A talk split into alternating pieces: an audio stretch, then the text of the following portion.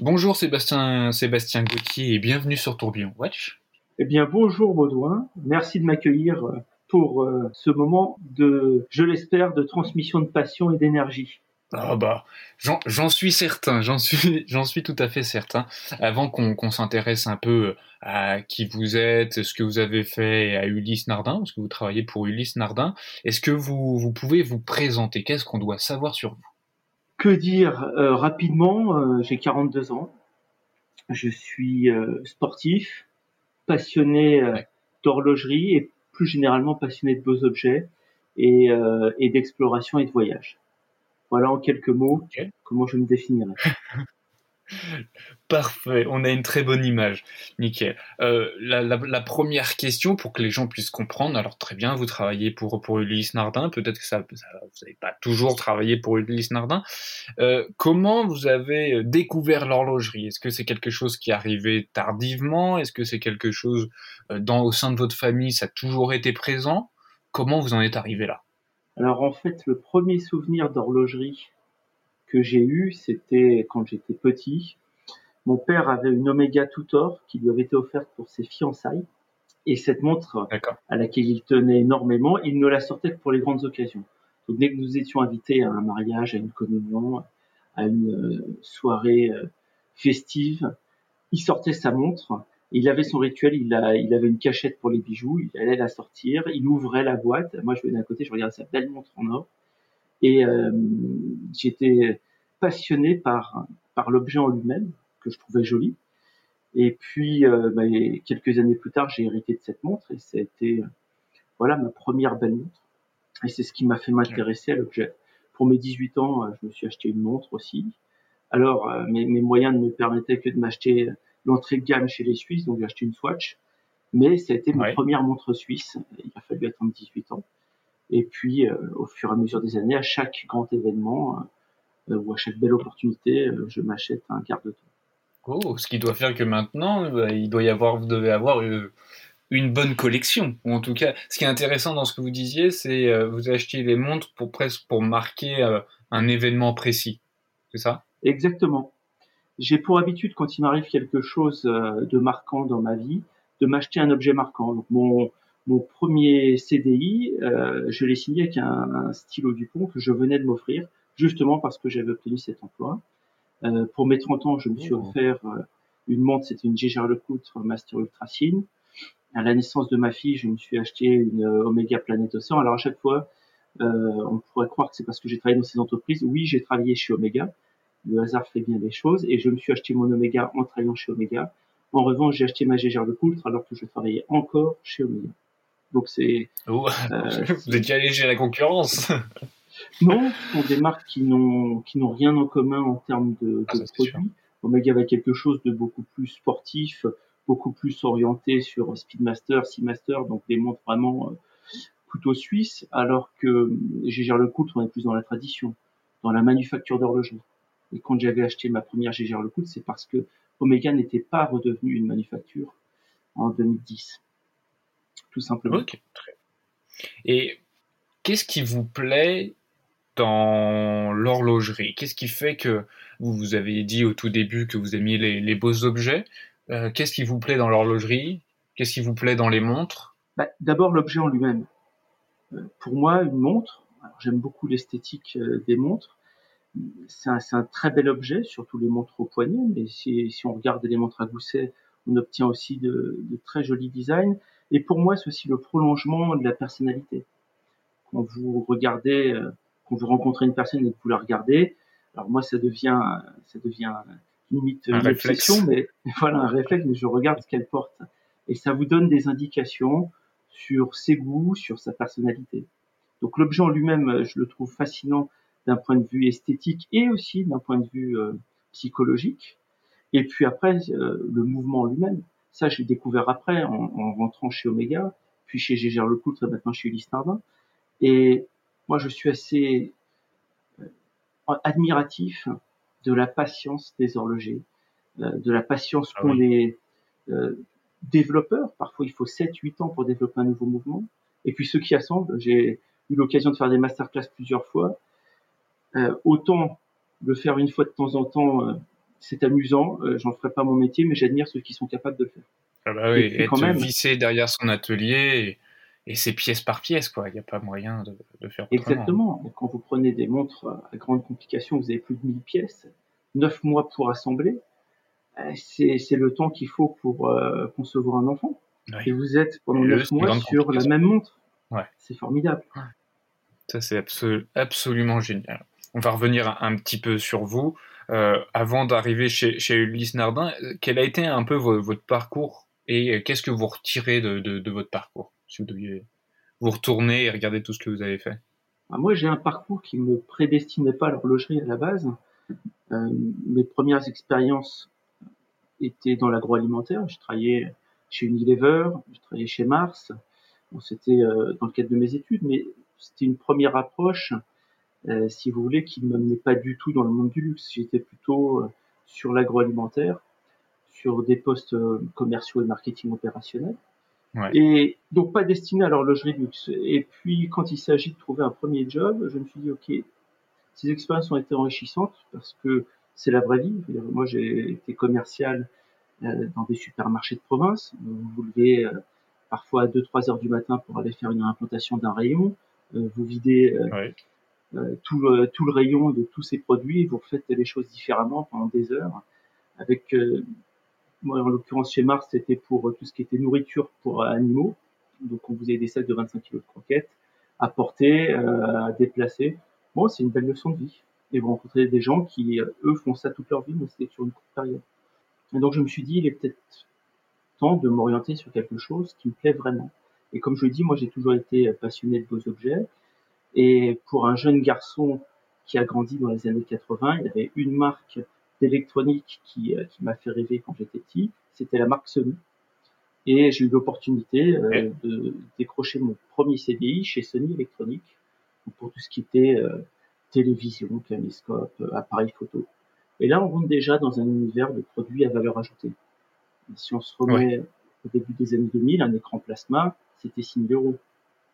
6 000 euros, euh, quand une montre euh, Speedmaster, par exemple, à l'époque, une Moonwatch, c'était à 1500 euros. Donc, si on revient sur ces, sur ces échelles de valeur, on se rend bien compte que là, on était dans un domaine qui était aussi euh, un univers à très forte valeur ajoutée et qui était aussi très intéressant du fait que vous avez un renouvellement permanent. C'est tout l'inverse de l'horlogerie où finalement on vend des mouvements euh, dont la technologie euh, date d'il y a 200 ans. Et c'est peut-être ça qui me manquait finalement chez Sony, c'était le fait qu'on n'avait pas le temps euh, de travailler le produit que déjà vous aviez dans la nouvelle génération. Et pour moi, c'est important euh, de bien pouvoir immerger les clients, les gens que je rencontre euh, sur, euh, sur le produit euh, pour lequel je travaille. Et donc, du coup, j'ai enchaîné sur Omega en 2006, qui a été ma première expérience dans l'horlogerie. 2006-2010.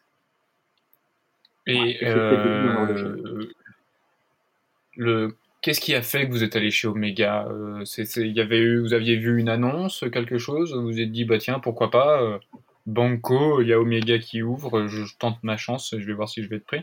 Non, c'était une réflexion. Je recherchais, donc j'avais cette insatisfaction dans, dans l'électronique et je recherchais des produits qui seraient sur des temps plus longs de vente. Donc j'ai commencé à regarder dans les accessoires de luxe, donc euh, des instruments d'écriture euh, jusqu'à l'horlogerie. Et par le réseau des anciens euh, de l'école Neoma, qui était mon école de commerce, j'ai trouvé cette annonce pour, pour Omega à laquelle j'ai postulé et pour laquelle j'ai été recruté. Euh, bravo, c'est bien, c'est pas mal. C'est vrai que euh, passer de, de, Sony à, à Omega, c'est que bah, je pense que pas, pas, grand monde l'aurait fait. On est sur euh, deux industries complètement différentes, mais je pense qu'on peut apprendre beaucoup de choses au sein des deux. Actuellement, vous êtes, euh, vous travaillez du coup chez, chez Ulysse Nardin que, en tant que directeur Europe. Euh, oui. Ça consiste en quoi votre poste? Pour, pour, les gens qui, qui, qui, sont un peu, qui connaissent oui. les produits, qui connaissent peut-être Ulysse Nardin, ça, ça, consiste en quoi euh, être Alors, directeur fait, Europe? C'est vrai qu'un poste en soi, ça ne veut pas dire grand-chose puisque euh, si on parle d'un poste de commercial, par exemple, euh, dans l'agroalimentaire ou dans l'horlogerie luxe, ça n'a rien à voir.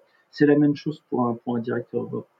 Dans l'horlogerie, on est sur des échelles hiérarchiques très courtes parce qu'on est des petites équipes. Donc directeur Europe, comme son nom l'indique, euh, j'ai alors d'abord c'est Europe de l'Ouest pour être précis.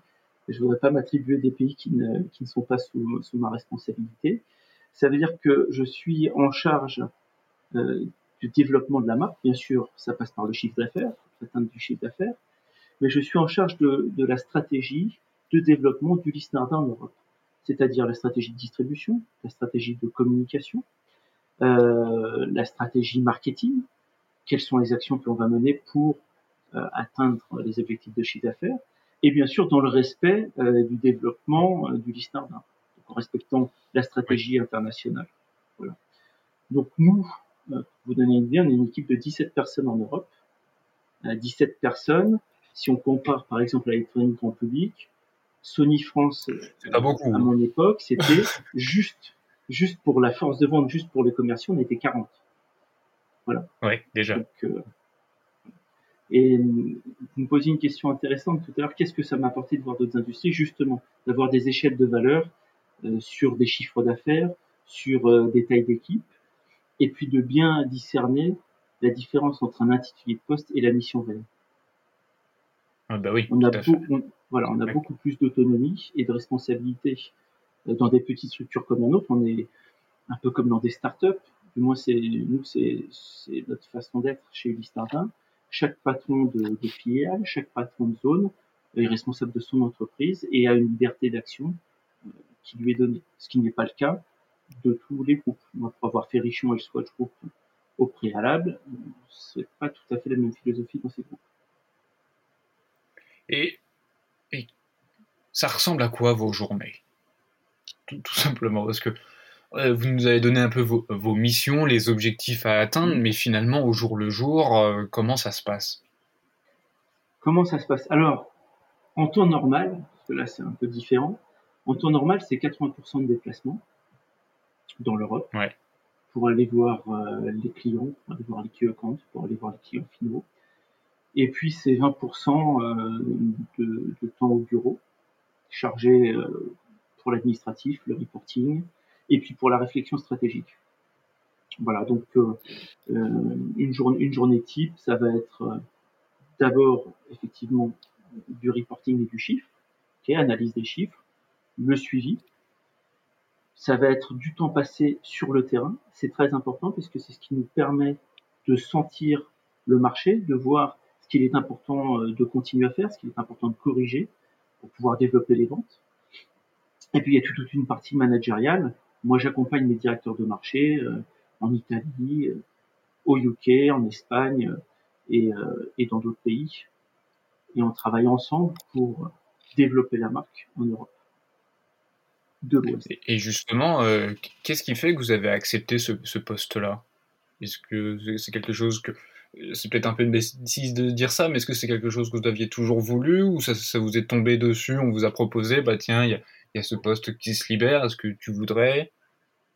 Alors, c'est pas une question euh, stupide du tout. Et euh, en fait, moi, j'avais un objectif de carrière quand, euh, quand j'ai fait mon école de commerce. Je voulais, et c'est peut-être dû à ma double culture parce que je suis eurasien, je suis franco-italo-vietnamien, et j'étais habitué à beaucoup okay. voyager à ce, à, ce, à ce, mélange de cultures. Et j'ai toujours voulu un, un, job qui me permette d'avoir une ouverture internationale. Ça a vraiment okay. été quelque chose qui me, qui me passionnait les échanges culturels. Et donc, j'ai toujours eu pour stratégie de postuler dans des grands groupes internationaux qui me permettent un jour d'avoir cette, cette, ouverture. Donc, quand j'étais chez Omega, c'était l'entrée dans l'horlogerie de luxe et puis c'est aussi l'entrée dans une marque internationale avec des filiales partout dans le monde. Euh, comme ça n'évoluait pas assez vite, à ce moment-là, j'ai changé pour une marque californienne qui s'appelle Nixon, qui fait des montres lifestyle, où là j'étais en charge de l'Europe et du Moyen-Orient. J'étais content, j'avais ce, okay. ce, côté ouverture internationale. Ce qui m'a manqué, c'était euh, l'horlogerie luxe. On était vraiment dans l'horlogerie fashion, et c'était pas euh, ce qui correspondait à mon état d'esprit.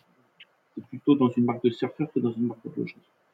Suite à cela, euh, j'ai trouvé ce qui me convenait chez Gégère Lecomte. J'ai quitté Nixon pour aller chez Richemont, où là je me suis occupé de la France, Et quand Ulysse Nardin est venu me chercher, c'était pour, au départ, une direction France, UK, Benelux. Et l'idée, c'était un vrai challenge entrepreneurial, c'était de développer cette marque qui est très connue internationalement, mais absolument inconnue euh, dans les pays précités, et notamment en France, et, euh, et de la faire exister. Voilà, ça c'était en 2017. Et puis en 2019, comme on avait mis en place des choses qui ont commencé à porter leurs fruits, euh, on m'a proposé la direction Europe pour continuer le travail de développement de la marque. Et ça, c'est un véritable challenge. Et la Banco, en plus, on peut voyager encore plus. On voyage, mais surtout, on crée, on développe. Si vous regardez Ulysse Nardin il y a trois ans et Ulysse Nardin aujourd'hui, la marque a complètement changé de par sa distribution, de par sa façon de communiquer, de par ses produits, de par sa notoriété. Et, euh, et c'est agréable de se dire que on est en partie responsable de ça et qu'on a apporté ah cette bah pierre à l'édifice. C'est gratifiant. C'est complètement gratifiant. Et on va, on va revenir un petit peu là sur, sur Ulysse Nardin. Peut-être qu'il y a des gens qui nous écoutent et qui connaissent pas la marque, ou peut-être pas assez bien. C'est le moment de leur, euh, euh, comment on pourrait dire ça, de, les embarquer au sein de, la marque et de les faire comprendre un peu plus ce que c'est. Quelles sont en fait les, les valeurs qui animent Ulysse Nardin? Et qu'est-ce qui du coup la rend unique euh, par rapport à un paysage horloger où bah, de fait il y a quand même beaucoup de marques horlogères qui existent. Qu'est-ce qui va rendre Ulysse Nardin différent et quelles sont les valeurs qui les animent? Ça, c'est une bonne question. Euh, et puis, j'ai bien aimé votre mot embarquer. Embarquer, et une notion de voyage et une notion d'exploration. En fait, Ulysse Nardin, pour ceux qui ne connaîtraient pas la marque, euh, nous sommes une manufacture suisse basée au Locle depuis 175 ans. C'est cette année notre 175e anniversaire. Et pendant près d'un siècle, on a été euh, les fournisseurs officiels des chronomètres de marine, qui étaient des instruments de bord pour les bateaux, euh, de la plupart des armées euh, mondiales. Et donc, cette notion d'exploration qui était liée aux océans, elle est vraiment fortement liée à Ulysse Nardin. Et si on élargit l'exploration, c'est aussi l'exploration de nouveaux territoires. Et Ulysse Nardin, depuis sa création par notre fondateur, Ulysse Nardin, c'était son nom. Euh, voilà, c'est pas une association pour le coup euh, de, de, de, fondateurs, mais Ulysse Nardin est une seule et même personne. Ce qui n'est pas le cas euh, dans l'horlogerie de façon très fréquente. On a surtout des associations. Là, Ulysse Nardin, c'est une seule et même personne. Et donc, Ulysse Nardin, son état d'esprit, c'était de chercher en permanence à, explorer de nouveaux matériaux, de nouvelles façons de concevoir ces mouvements, pour les rendre à chaque fois plus précis. Et si on regarde les successeurs d'Ulysse Nardin, ça a été la même chose. Je vous donnerai un exemple. Euh, en 2001, on a lancé la Freak. La Freak, c'est un concept watch qui, qui était euh, complètement innovant à l'époque parce que c'est la première fois dans l'histoire de l'horlogerie qu'on utilisait un nouveau matériau pour l'horlogerie, très connu pour le coup dans l'électronique, qui est le silicium. Aujourd'hui, le silicium, c'est très courant. Il faut savoir qu'en 2001, c'est Ulysse Nardin qui, pour la première fois, sur un échappement, a installé le silicium. Et il l'a fait dans une pièce complètement unique, puisque c'est une montre, la qui n'a ni cadran, ni couronne, ni aiguille, et qui pourtant indique l'heure. Et cette concept watch, eh ben, elle correspond tout à fait à, l'esprit du Nardin. Voilà, ce côté exploration, innovation. Et, euh, et, ce qui nous rend unique, c'est qu'au final, on a une production qui est très limitée. Si on compare aux, gros faiseurs pour lesquels j'ai pu travailler avant. Et finalement, quand vous possédez une Ulysse Nardin, bah, vous êtes différent. Vous vous distinguez, euh, euh vous êtes une forme d'explorateur. Et, et, moi, j'aime oui, bien presque en, en achetant une Ulysse Nardin, Ouais, c'est ça. En, presque en achetant une Ulysse Nardin, vous devez partir à l'aventure. Et vous faites partie des Ulysses. Vous embarquez avec nous dans notre voyage. Et, et ce qu'on aime, nous, c'est euh, partager notre expérience et partager notre histoire et nos valeurs avec nos Ulysses. Donc avec tous nos clients. Et, et ce qui nous rend unique, c'est ça, c'est le fait d'être à la fois très proche euh, d'être une grande famille avec nos clients finaux, parce qu'aussi, hein, on est très limité en production. Donc forcément, quand d'un côté, vous avez des marques qui produisent un million de pièces par an et que nous, notre euh, production totale depuis qu'on a été créé est bien loin du million, c'est plus simple aussi d'être plus proche de nos, de nos Ulysses. mais on le fait toujours de façon oui, vous pouvez établir une vous pouvez établir une relation de proximité avec vos clients, avec vos ambassadeurs, aux, aux, amis de la marque. Exactement, exactement. Voilà. Et comme je vous le disais, bon, au départ, ce qui fait dans l'horlogerie, c'est que c'est une forme d'expression de notre personnalité. Donc, quand vous portez une hélice Nardin, vous exprimez votre différence. Tout à fait. Vous nous aviez donné euh, là un petit peu euh, avant euh, votre, votre, votre, votre, carrière, vos débuts dans, l'horlogerie. Est-ce que vous auriez une anecdote à nous raconter que vous avez pu vivre grâce à votre poste? Parce qu'on a vu, vous nous avez expliqué, vous pouvez voyager bah, là dans, dans l'Europe. Alors actuellement, je pense que ça doit être un petit peu compliqué, vu que les déplacements sont un petit peu, pas forcément recommandés ou autres. Est-ce que vous avez pu vivre quelque chose, faire une rencontre qui vous a marqué, euh, tout en étant à votre poste? Oui, alors, euh, des rencontres marquantes, euh, j'en fais fréquemment parce que on, est amené à rencontrer beaucoup, beaucoup de personnalités différentes. Mais moi, ce qui me marque, c'est que chez Ulysse Nardin, on, on est capable de fabriquer des montres en pièces uniques à, un tarif euh, complètement abordable, ce qui n'était pas le cas dans, dans, les marques précédentes où il fallait faire un minimum de série, vous ne pouviez pas faire une pièce unique. Et en discutant avec, euh, avec des clients et des collectionneurs, vous avez parfois des demandes qui sont euh, très surprenantes. Une, une, une demande qui m'a marqué et, une anecdote qui m'a marqué, c'est que on a un client qui est fan de cadrans émaillés. Il faut savoir que Stardin est spécialisé dans les, dans les cadrans émaillés. nous possédons 11 et cadrans qui est, euh, qui est un spécialiste du cadran émaillé. Et euh, en allant visiter Donzé Cadran avec lui, il nous avait déjà, acheté plusieurs pièces, donc euh, on lui a proposé une visite VIP de la manufacture et, et de Donzé Cadran, et on lui explique qu'on est capable de faire des modèles uniques et on, et présente ce qu'on a déjà fait. Et à la fin du, séjour, lors du dîner, il me dit moi, je rêve de, faire une pièce personnalisée pour moi, et, mais mais le modèle que je vais te demander, ça va te surprendre. Est-ce que, vous faites euh, tout ce qu'on veut? Bien sûr, on fait même des montres érotiques. Pas de souci. Qu'est-ce qui te ferait plaisir? Et là, il m'a sorti une, une photo d'un toucan au milieu de la jungle. Et en fait, j'ai explosé de rire parce que je m'attendais à tout sauf à ça. Donc, euh, bah oui. Un toucan. Voilà. Et moi, ça m'a touché parce qu'au final, euh, bah, c'est quelque chose qui lui tenait à cœur. Et on était capable de lui faire, ça a pris neuf mois, mais il a eu sa montre euh, avec son toucan. Et non seulement on était capable Parce que ce qui est génial, ce qui est génial dans tout ça, c'est que vous avez une relation de proximité avec un collectionneur et un, ami de la marque. Il a une mm. demande particulière qui lui lui tient à cœur. Vous allez pouvoir le tenir au courant de l'évolution de, de sa demande et jusqu'au moment où vous allez pouvoir le livrer en personne et lui dire bah vous vouliez une montre, vous saviez pas si c'était possible, on l'a faite et maintenant vous avez dans les mains. Ça, rien que voir les yeux du collectionneur s'illuminer devant la pièce qui, peut-être rêvait, ça doit être assez unique quand même. Exactement. Et puis, euh, il est acteur du, euh, du projet. C'est-à-dire que la première photo, ça convenait pas. Donc, euh, on lui a demandé d'autres photos. On lui a demandé est-ce qu'on peut faire un gros plan? Parce que là, on verra pas assez bien le tout plan. Et puis ensuite, il m'a dit, est-ce qu'on peut rajouter des index diamants? Euh, Oui, on peut le faire. Est-ce qu'on peut euh, rajouter la date? Oui, on, peut, on, peut, mettre la date. Ah, puis finalement, on l'enlève. On enlève la date. Et donc, il y a eu vraiment une interaction et on, a terminé par, par la montre qu'il voulait lui. Et c'est pour, c'est pour euh, vivre des rencontres comme ça que je fais ce métier.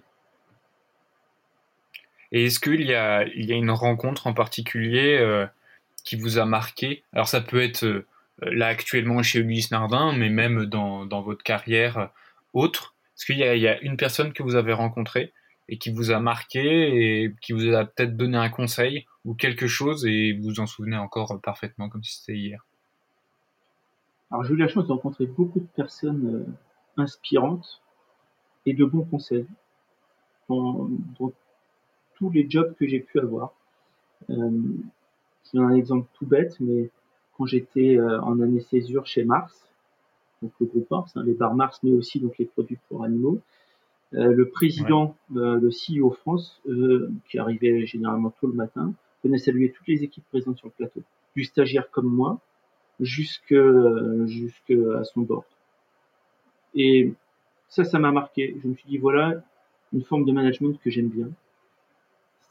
Cette proximité, cette écoute. Vous pouviez, quelque chose à lui dire, c'est typique du groupe Mars. Vous pouviez euh, aller voir votre N plus 2, votre N plus 3. Euh, vous pouviez être en charge de projet de A à Z et vous étiez responsabilisé. Donc ça, ça m'a marqué ce management américain. Et euh, la personne sinon qui m'a marqué récemment, et, et c'est pas du faillotage, mais c'est mon CEO actuel, Patrick Pugneux, parce qu'il arrive avec une vision. Il faut voir que Ulysse Nardin en 2017 euh, avait été racheté par, euh, par Kering depuis trois ans et elle avait, disons, elle avait besoin d'être un peu dépoussiérée et, et d'être modernisée. Et tout le travail qu'il a fait, en nous responsabilisant, en nous disant voilà, vous êtes à la tête de votre startup, voilà le projet qu'on a pour Ulysse Nardin, voilà les produits qu'on peut sortir, voilà la communication, l'image que l'on que l'on souhaite donner. Maintenant, c'est à vous de faire le job. Et j'ai retrouvé ce, ce, management à l'américaine, cette confiance donnée aux équipes, cette, euh, cette volonté d'avoir des équipes force de proposition. Et ça m'avait manqué dans beaucoup d'entreprises. Et puis, quand je vois ce qu'il est en train de faire sur Girard Perregaux aujourd'hui, eh bien, euh, moi, je peux être que euh, admiratif. Mais c'est vrai que je pense le, ce qu'il faut en, retenir de tout ça, c'est que peut-être qu'il y a des gens, des, des, jeunes qui seront amenés à avoir de, de, hautes responsabilités dans les mois, années à venir, et qu'il faut jamais oublier les équipes qu'on chapote. Et euh, bah, les humains ne sont pas des machines, aussi simplement que ça, et faire les choses qu'on aimerait qu'on nous fasse nous. Je pense que c'est ce qu'il faut retenir de, de, votre histoire. C'est exactement ça. C'est de l'empathie. Et, euh, et c'est très important. Et c'est ce que je m'efforce de faire dans mon management. Pour ça que j'aime bien euh, recruter des jeunes et les faire grandir. Pour raconter une petite anecdote, mon commercial actuel sur France UK Benelux, il a commencé comme stagiaire chez nous au marketing. Et puis après, euh, on avait besoin d'un formateur merchandiser UK, il est parti là-bas. Et maintenant, il est commercial et tout ça en trois ans. Et moi, je suis content de voir son évolution et c'est aussi pour ça qu'on fait ces métiers de management, c'est pour avoir des équipes qui soient diversifiées et puis euh, voir les évolutions de chacun et puis partager des best practices tous ensemble. Ouais, ça c'est sûr, il faut échanger. Là, bon, on est un peu dans une période un peu particulière. Si les gens nous écoutent dans le futur, on espère que la situation n'aurait pas été pareille. On est un peu en pleine pandémie euh, avec ce foutu Covid. Euh, quels ont été un peu les, challenges qu'Ulysse Nardin a dû relever pendant cette période-là? Et quels sont les futurs challenges d'Ulysse Nardin? Les challenges pendant la période Covid, euh, ils ont été nombreux. Mais, euh, mais en fait, pas si difficile à surmonter parce qu'on était déjà lancé dans notre, dans notre stratégie. ils ont été nombreux en Europe où tout a été fermé et où le démarrage est, est beaucoup plus lent. Et l'Europe a une particularité, c'est qu'elle est très dépendante aussi de la clientèle étrangère, ce qui n'est pas le cas d'autres d'autres régions du monde. Et Ulysse Nardin, pendant, pendant cette période-là, bien entendu, a souffert. Mais par chance, on, nous sommes très forts localement dans d'autres dans d'autres régions du monde, et ces régions, du coup, ont tiré la marque vers le haut aujourd'hui. Si on regarde Ulysse Nardin internationalement, euh, nos chiffres sur 2021 sont, sont au-dessus de nos attentes. Donc sur, euh, sur okay. ce de l'année, on est très content. Et évidemment, il y a une disparité entre les, entre les zones. Maintenant, le plus gros challenge qu'on va avoir euh, à l'avenir, c'est de faire de la freak une icône du grand public. Aujourd'hui, la freak, on en a parlé tout à l'heure, euh, c'est devenu une collection. C'est plus simplement une concept watch, c'est maintenant une collection. On a la Freak X, on a la Freak Out, on a la Freak Vision, on a même la Freak Next, qui est une concept watch euh, qui est sold out. Et cette, euh, cette collection est publicitée aujourd'hui des amateurs, des aficionados euh, de belle horlogerie, des connaisseurs du monde entier, mais elle n'est pas connue du grand public. Et euh, notre avenir passera, je pense, par ces montres modernes et innovantes. Et donc, le plus gros challenge, c'est de faire connaître la Freak aux yeux du grand public. Après, si on se rapproche à l'Europe, on a un challenge qui est encore plus fort, c'est de faire connaître la marque auprès du grand public et de faire connaître bien sûr à travers l'Afrique Ulysse Nardin auprès de nos amis européens. D'accord. Bah, des beaux projets qui vont occuper vos, semaines et mois à venir. Il y a du boulot. oui, oui. Alors bien sûr, ça, ça, ça passe par un travail global. C'est-à-dire que l'Afrique nécessite un réseau de distribution adapté, nécessite des contenus digitaux adaptés, nécessite une, une façon de faire des événements qui euh, qui est pas la même chose que pour une dive. Donc voilà, c'est un travail à 360 degrés et, et c'est passionnant. Et euh, on va revenir un petit peu euh, sur vous. Quel est votre plus grand rêve? Vous nous aviez parlé un peu de votre objectif de carrière, mais ça serait quoi votre plus grand rêve? Alors, il y, a, plusieurs types de rêves. Il y a les rêves euh, inaccessibles et, et utopiques. Il y a les rêves personnels, ceux-là je les garde pour moi. Et puis après, il y a les rêves professionnels. Moi aujourd'hui. Et ces rêves professionnels, ce serait lesquels? Moi, mon plus grand rêve, ce serait que un jour, une personne qui veut s'acheter une belle montre pour la première fois, qui n'a pas encore de jolie montre, et qui veut s'acheter une belle montre, euh, rentre dans une boutique et dise euh, bonjour, je voudrais m'acheter une première belle montre, je voudrais que ce soit une liste. Le jour où on arrivera à ça, et pas qu'une seule personne, mais que dire, une majorité de gens disent ça plutôt qu'une autre marque, que je ne citerai pas, mais que tout le monde réclame aujourd'hui, euh, c'est qu'on aura, c'est qu'on aura fait de belles choses et que euh, Ulysse Nardin sera au niveau auquel il devrait être, c'est-à-dire un niveau de reconnaissance plus important qu'il est aujourd'hui. En tout cas, on vous le conseille, mais on va essayer d'y contribuer. J'espère. Maintenant, ça. maintenant, on n'a pas, on n'a pas volonté d'être une marque généraliste leader on restera toujours dans notre domaine, dans les mondes sport contemporaines euh, de niche qui s'adressent euh, euh, qui s'adresse à, un plus petit nombre. Mais puisqu'on parlait de rêve, voilà. C'est vrai que c'est si, si, on doit pas continuer à parler de rêve, on a presque la même chose avec Tourbillon Watch à, notre niveau. C'est vrai qu'on a la chance d'être entouré de, personnes qui aiment l'horlogerie et qui ont soif d'apprendre et de découvrir c'est vrai que c'est toujours un plaisir lorsqu'on reçoit des messages de gens qui nous disent ah on adore votre contenu, grâce à vous j'ai pu découvrir telle marque. Euh, on a même eu euh, des gens qui sont venus après nous voir en nous disant bah grâce à votre contenu, euh, et ben j'ai craqué pour telle pièce et j'en suis euh, super content. Euh, j'ai eu éventuellement la chance de rencontrer le, le, le, créateur et on a pu discuter avec lui. Et puis et puis de là sort une super expérience. Et, et c'est vrai que c'est des rêves qu'on pourrait entre guillemets partager avec vous et Ulysse Nardin, c'est que amener notre pierre à l'édifice, euh, amener, amener euh, aider des gens à, avancer dans leur dans leur parcours horloger, c'est vrai que c'est quand même gratifiant, surtout quand on a ces retours-là. Exactement. Transmettre de la passion et du plaisir. On a beaucoup de chance hein, d'évoluer dans ces univers-là. Ouais, ça c'est sûr. Je suis content de me lever le matin, moi. Exactement. C'est une chance. Et euh, bon, vous avez quand même, vous avez quand même eu une expérience dans le domaine horloger. Est-ce que vous auriez un, conseil particulier à, à, donner à des jeunes dans l'horlogerie? Je ne sais pas si euh, vous, il y a un livre, une rencontre, un contenu en particulier qui qui vous a permis de, euh, je sais pas, de, mieux comprendre ce qu'est l'horlogerie et, et que vous aimeriez transmettre? Moi, la première chose que j'ai envie de, dire à un jeune qui s'intéresse à l'horlogerie, c'est de ne jamais acheter une, montre uniquement dans le but de faire un investissement. C'est de se faire plaisir et c'est d'acheter quelque chose qui nous plaise.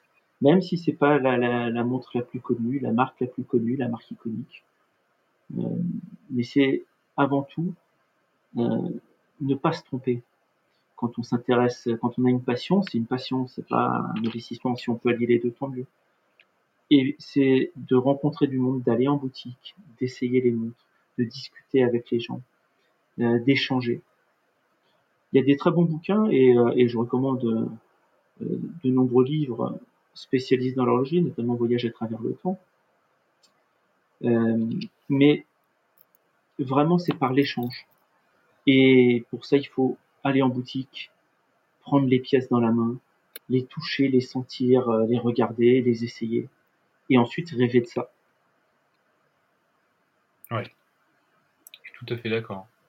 Le, contact humain, euh, on, peut apprendre énormément de choses dans des livres, mais euh, euh, se retrouver animé par la passion horlogère, on, l'a presque au contact. Oui. Et puis, parfois, vous, faites votre recherche sur Internet, vous lisez des livres, vous lisez des articles, vous dites Ah oui, tiens, ça me plaît. Et puis, vous voyez l'objet en, vrai, et en fait, il n'y a rien qui se passe.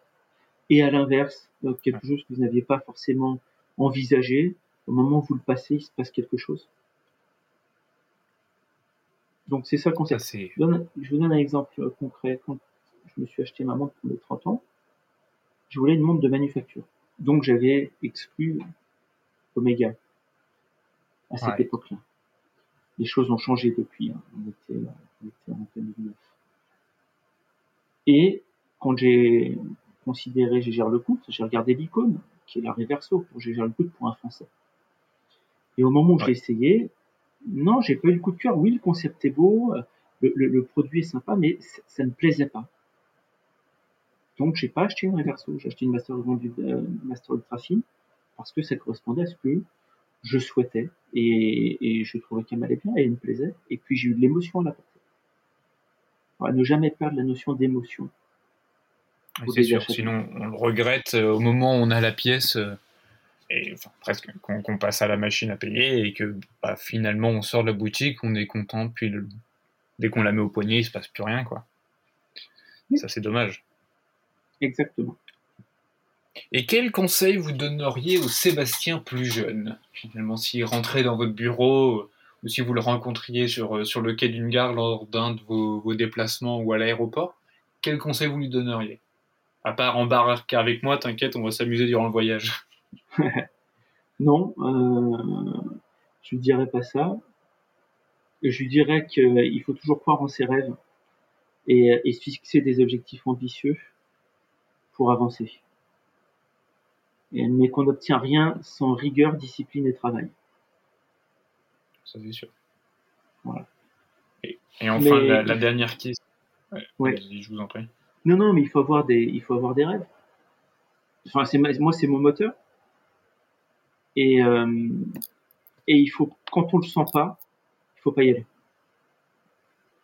On commettra tous des erreurs, on en commet tous, mais il faut parfois suivre son instinct.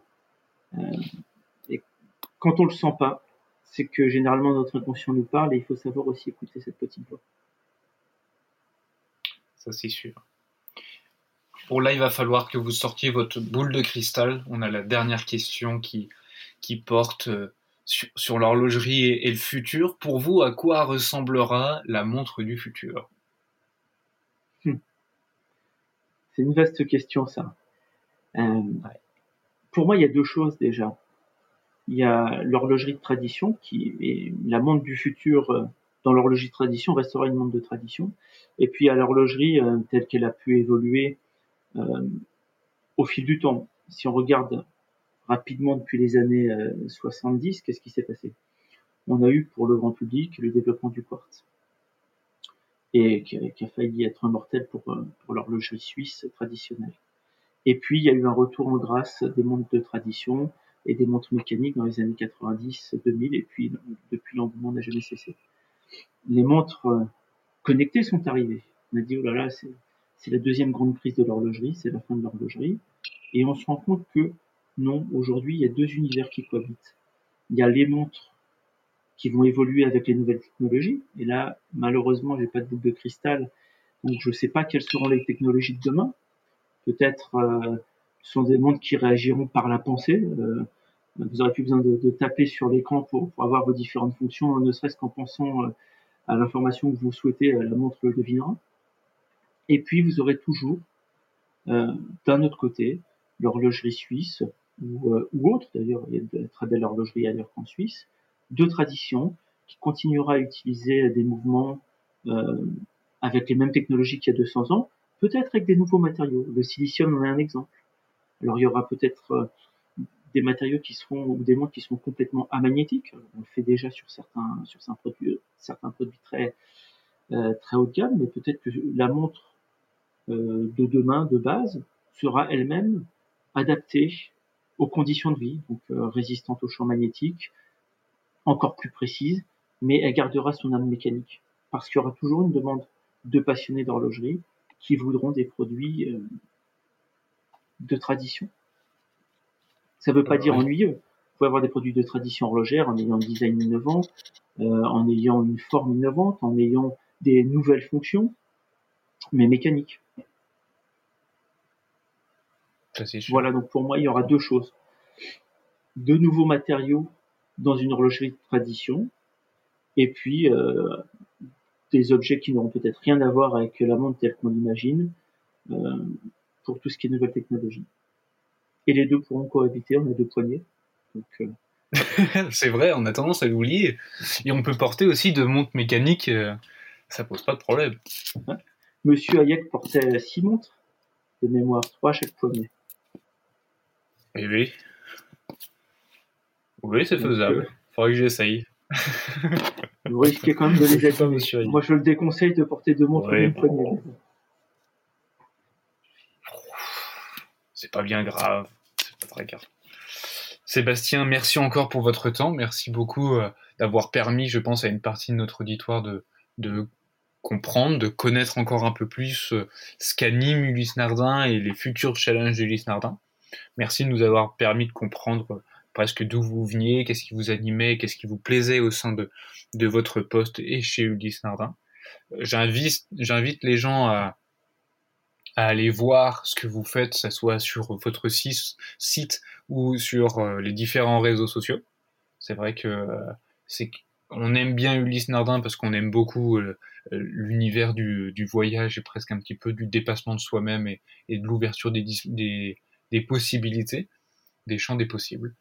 Euh, voilà, j'invite toutes ces personnes-là à voir ça. Merci encore Sébastien pour votre temps et puis euh, qui sait peut-être à très bientôt sur Tourbillon Watch. Bah, merci de m'avoir invité, merci pour votre accueil chaleureux euh, et puis effectivement j'invite tous nos auditeurs à, venir découvrir les collections Nardin, non seulement sur, sur les sites et les réseaux sociaux comme vous l'avez dit, mais venez en boutique. Nous avons de nombreux partenaires partout en France et en Europe qui se feront un plaisir de vous emmener dans l'univers du Nardin, qui vous emmèneront faire une exploration euh, dans l'Odyssée verticale qui est la thématique de cette année. Et j'ose espérer que ça vous plaira. Très chers auditeurs, voilà, sur ces bonnes paroles euh, données par Sébastien, euh, je vous invite à aller voir encore une fois ce que, ce que fait Ulysse Nardin, à aller vous, vous renseigner. Vous pourrez retrouver notre présence sur les réseaux sociaux, euh, que ce soit sur Facebook, LinkedIn, YouTube, on a une chaîne YouTube et euh, Facebook. Euh, voilà, et puis de toute façon, on vous dit à très bientôt pour de prochains contenus et on vous souhaite une excellente journée.